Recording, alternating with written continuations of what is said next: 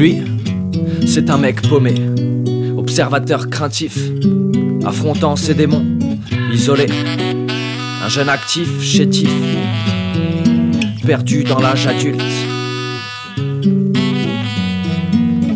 A la peur de l'autre, peur qu'il le gêne ou le dérange, peur du bazar de l'être, peur de voler le silence et même la part des anges. Alors il part des lettres pour penser les mots et pour penser les mots, porte un masque sur la tête. Il a le corps mince et l'écorce lisse, c'est un être commun. Au sein de la forêt tempérée. Il rêverait d'être sapin, épicéa ou même chêne, mais ses chaînes se crispent à chaque fois qu'il se voit.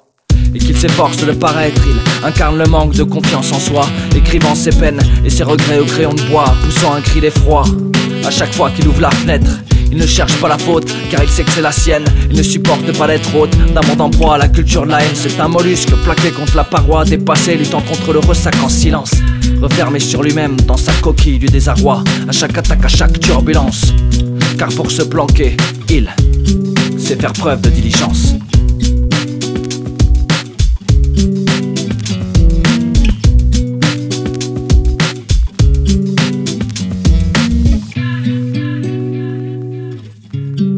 Elle, c'est une fille paumée, actrice effrontée, ambassadrice de la décadence, une étudiante dans la souffrance, perdue dans l'âge adulte.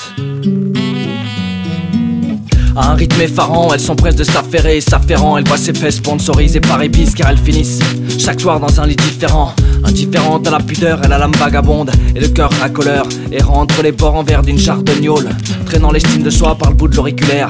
Jusqu'à ce que la dernière phalange gronde, jusqu'à ce qu'elle-même ne trouve plus ça très drôle. À force d'errance, son corps n'a plus de repères, ses yeux ne voient plus l'heure, son cerveau n'a plus d'air, ses nerfs se noient subissant la torpeur, elle. Oublie les marques de déférence, victime de tellement de marques qu'elle en oublie aussi les références. Elle s'accroche à toutes les branches, jusque-là sauvée par la providence, avant que la dernière branche craque, ce qui arrivera sûrement plus vite qu'elle ne pense, car pour dégringoler, elle sait faire preuve de diligence.